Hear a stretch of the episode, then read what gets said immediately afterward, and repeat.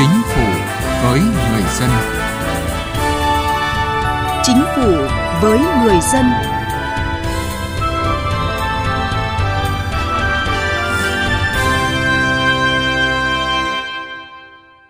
Xin kính chào quý vị và các bạn. Thưa quý vị và các bạn, theo thống kê của Bộ Nội vụ, đến hết năm 2021, lần đầu tiên biên chế công chức giảm 10,01%, biên chế sự nghiệp giảm 11,67%. Theo Bộ Tài chính, qua sắp xếp bộ máy và tinh giản biên chế giai đoạn 2017-2021 đã giảm chi ngân sách nhà nước được 25.000 tỷ đồng. Tinh giản biên chế đã tạo bước đột phá quan trọng giúp cho bộ máy giảm công kềnh và giảm gánh nặng cho ngân sách nhưng những kết quả đạt được vẫn còn khá khiêm tốn khi mà việc thực hiện tinh giản vừa qua ở không ít bộ ngành địa phương đơn vị vẫn còn mang tính cơ học, thậm chí là hình thức.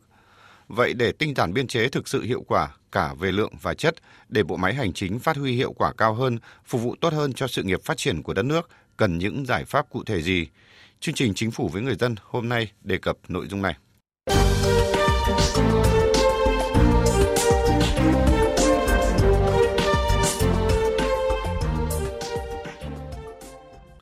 Thưa quý vị, thưa các bạn, cả hệ thống chính trị hiện nay đã giảm hơn 762.000 biên chế, tương đương hơn 20% so với năm 2015. Lần đầu tiên bộ máy của chúng ta đã không bị phình ra sau khi thực hiện tinh giản. Nhưng nhìn nhận một cách thẳng thắn, vẫn còn nhiều điều chưa thể hài lòng, đó là còn tình trạng chưa quyết liệt, ngại va chạm, né tránh, nên việc xây dựng đề án kế hoạch tinh giản biên chế thực hiện chậm, một số bộ ngành địa phương chỉ tập trung tinh giản biên chế mà không chú trọng cơ cấu lại đội ngũ công chức viên chức theo vị trí việc làm.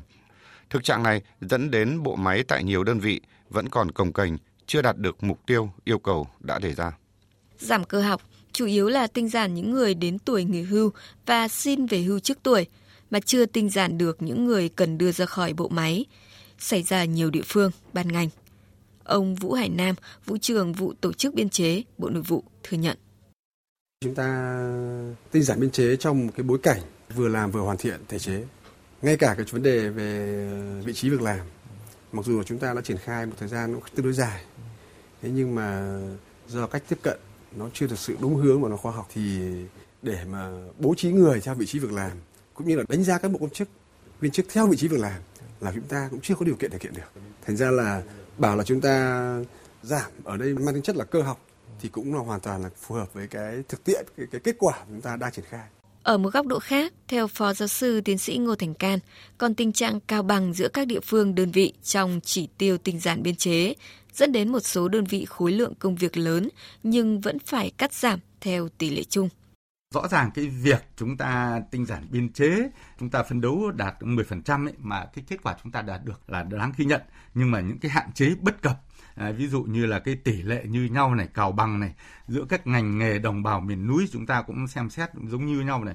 Do đó giờ chúng ta cũng phải nghiên cứu à, để đảm bảo tính đặc thù một cái phần nữa ở đây ấy là chúng ta nói là chúng ta tinh giảm biên chế mà còn à, gắn với tổ chức bộ máy tuy nhiên các tổ chức ấy, thì chúng ta còn trồng chéo còn trùng lắp về chức năng nhiệm vụ Ông Lê Như Tiến, nguyên phó chủ nhiệm Ủy ban Văn hóa, Giáo dục, Thanh niên, Thiếu niên và Nhi đồng của Quốc hội cho rằng, chính sự cao bằng, cơ học này dẫn đến tinh giản biên chế, tinh nhưng chưa gọn.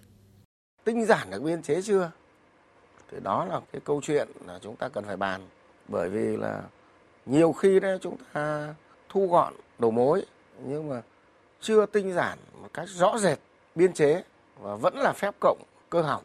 Cho nên đôi khi đấy, có những cơ quan, có những bộ, những ngành, có những tỉnh thành, tổng biên chế vẫn không thay đổi. Mặc dù đầu mối giảm đi, tôi cũng đã có kiến nghị là đề nghị với lại à, ban tổ chức trung ương là bộ nội vụ và các cơ quan nội vụ của các cấp cần có một cái tổng kết toàn bộ cái quá trình thu gọn bộ máy và tinh giản biên chế để xem xem là cái hiệu quả nó đến đâu. Và có thực sự là giúp chúng ta thu gọn được đầu mối và tinh giản được biên chế không? Bộ trưởng Bộ Nội vụ Phạm Thị Thanh Trà khẳng định, tinh giản biên chế nhưng vẫn phải đáp ứng được số người làm việc trong nền hành chính hiện nay trong các đơn vị sự nghiệp, nhất là lĩnh vực giáo dục và y tế là việc khó, cần nhiều thời gian. Cùng lúc chúng ta phải giải quyết hai cái bài toán, vừa là thực hiện cái mục tiêu giảm biên chế, giảm cái viên chức hưởng lương từ ngân sách nhà nước, lại vừa đáp ứng được cái yêu cầu đó là nâng cao chất lượng hiệu quả, tinh gọn để mà đáp ứng được hoạt động của cái hệ thống trị nói chung nhất là đơn vị sự nghiệp thì chúng tôi thấy đây là một cái vấn đề mà chúng ta thấy còn khó khăn hay ngay như là cái việc mà chúng ta xây dựng cái danh mục vị trí việc làm bản mô tả rồi cái khung năng lực vị trí việc làm của công chức và viên chức thì vẫn còn rất chậm kỷ cương kỷ luật của một số các cái địa phương đơn vị về quản lý công chức viên chức cũng còn chưa tốt. Như vậy vừa tinh giản biên chế vừa cơ cấu lại đội ngũ nhưng phải đảm bảo công việc thường xuyên cũng như tiếp tục nâng cao chất lượng công chức viên chức theo vị trí việc làm với hệ thống tiêu chuẩn đồng bộ đang là thách thức rất lớn. Thưa quý vị và các bạn, để tinh giản biên chế không còn cơ học, đảm bảo cả về lượng và chất, để bộ máy hành chính phát huy hiệu quả cao hơn, phục vụ tốt hơn cho sự phát triển của đất nước, cần những giải pháp cụ thể như thế nào? Phóng viên Đài Tiếng Nói Việt Nam phỏng vấn tiến sĩ Đinh Duy Hòa, nguyên vụ trưởng vụ cải cách hành chính Bộ Nội vụ ngay sau đây. Mời quý vị và các bạn cùng nghe. Thưa ông Đinh Duy Hòa là mặc dù thì các bộ ban ngành, địa phương đã tích cực thực hiện tinh giản biên chế, trong đó có việc sáp nhập các cơ quan đơn vị. Tuy nhiên, ở một số nơi, việc tinh giản vẫn mang tính cơ học. Quan điểm của ông về ý kiến này như thế nào? Nhìn vào cái kết quả đạt được thì chúng ta thấy rõ là đây là mới thuần túy là là triển khai tinh giản về mặt cơ học. Chúng ta à, nghe cái khái niệm gọi là tinh giản có nghĩa là gì? Tinh giản biên chế có nghĩa là trong ấy vừa có câu chuyện là giảm người này, nhưng có chữ tinh tức là nó phải làm cho cái đội ngũ còn lại nó phải chất lượng hơn thế thì vừa rồi là chúng ta mới chỉ thuần túy ở con số đó. tức là giảm bao nhiêu người theo cái chỉ tiêu của bộ chính trị quy định từ thực tiễn chúng thấy rõ là à, cái câu chuyện ừ, giữa các đơn vị trong một bộ rồi giữa các đơn vị trong một sở rồi giữa các sở thuộc ủy ban nhân dân cấp tỉnh thì cái việc cao bằng này nó thể hiện khá rõ.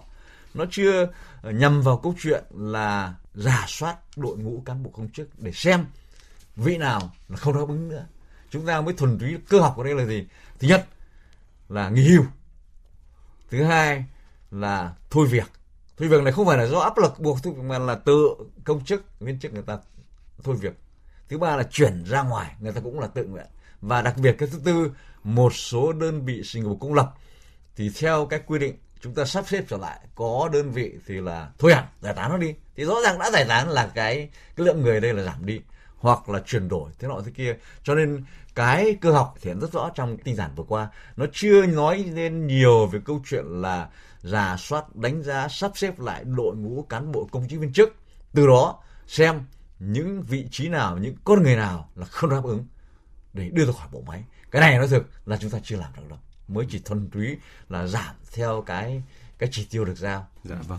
Những tồn tại thì đã được nhận diện, những nguyên nhân công tác tinh giản biên chế thì vẫn còn hình thức cũng đã được chỉ ra và nói đến nhiều lần. Do đó, cái việc nâng cao hiệu quả công tác quản lý biên chế của hệ thống chính trị giai đoạn 2022-2026 tiếp tục được Bộ Chính trị đặt ra với những chỉ tiêu rất cụ thể rõ ràng. Đó là toàn hệ thống chính trị tinh giản ít nhất 5% biên chế cán bộ, công chức và ít nhất 10% biên chế viên chức hưởng lương từ ngân sách nhà nước. Ông có bình luận gì về những con số cứng đã được đưa ra? Tôi nghĩ là tạm thời chấp nhận. Như vậy là chúng ta vẫn dùng cái cách thức cũ là áp đặt chỉ tiêu, là phải giảm ngân này phần trăm.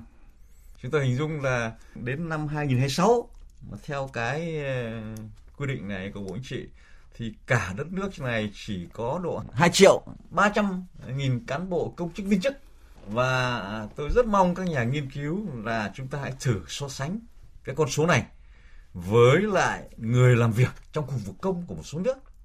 Dân số Việt Nam là đến thời điểm hiện tại là cỡ độ 93 triệu đúng không ạ? Đến 2026 thì chắc phải tăng lên tí nữa. Mà chúng ta là 2026, tôi nói gọn là 2 triệu 3.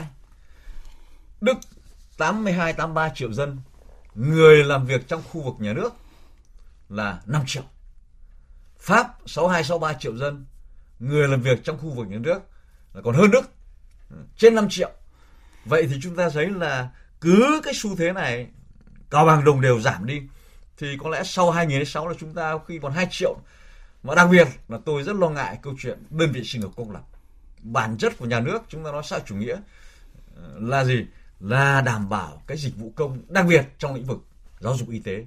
Người phải đủ để làm việc. Và nói câu chuyện này, chúng ta thấy liên hệ tới thành phố Hồ Chí Minh.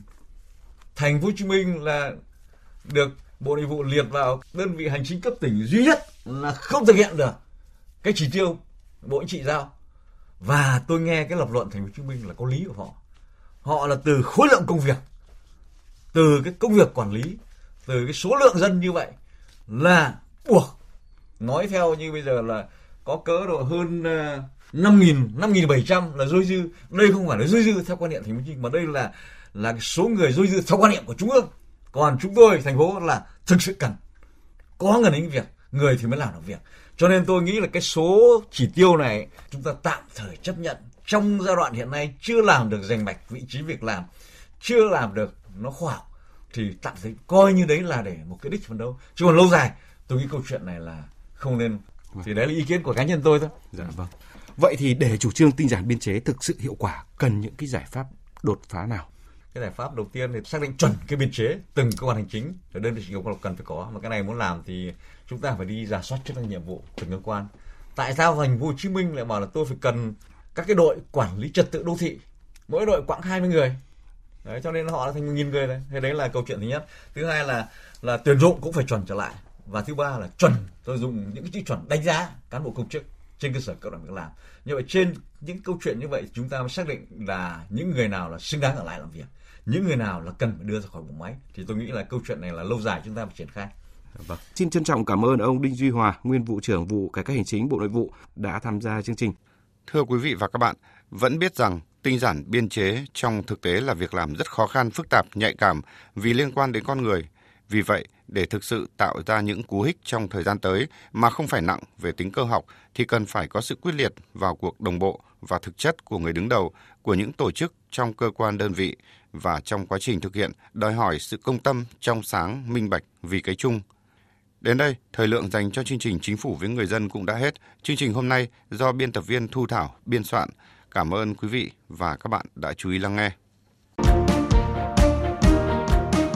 Nếu bạn thuộc các đối tượng sau: Người có công với cách mạng, người thuộc hộ nghèo, người dân tộc thiểu số cư trú ở vùng có điều kiện kinh tế xã hội đặc biệt khó khăn, trẻ em, người bị buộc tội từ đủ 16 tuổi đến dưới 18 tuổi, người bị buộc tội thuộc hộ cận nghèo, người thuộc hộ cận nghèo hoặc là người đang hưởng trợ cấp xã hội hàng tháng theo quy định của pháp luật thuộc một trong các trường hợp sau đây.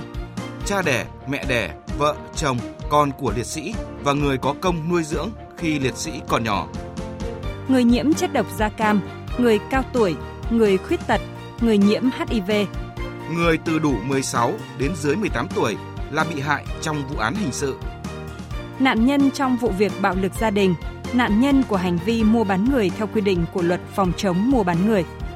bạn không phải trả tiền, lợi ích vật chất hoặc lợi ích khác để được giúp đỡ pháp luật thông qua hình thức Hướng dẫn đưa ra ý kiến, giúp soạn thảo văn bản liên quan đến tranh chấp khiếu nại vướng mắc pháp luật, hướng dẫn giúp các bên hòa giải, thương lượng, thống nhất hướng giải quyết vụ việc, bào chữa, bảo vệ quyền và lợi ích hợp pháp trước các cơ quan tiến hành tố tụng, công an, viện kiểm sát, tòa án, đại diện người tố tụng trước các cơ quan nhà nước có thẩm quyền khác.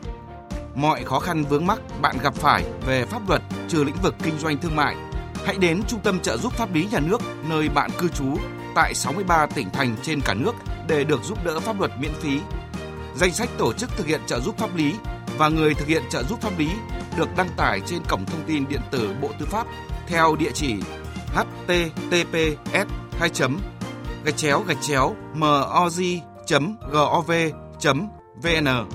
và trang thông tin điện tử của Sở Tư pháp hãy gọi về Cục Trợ giúp pháp lý, Bộ Tư pháp theo số điện thoại 024 627 39641 để được hướng dẫn cụ thể.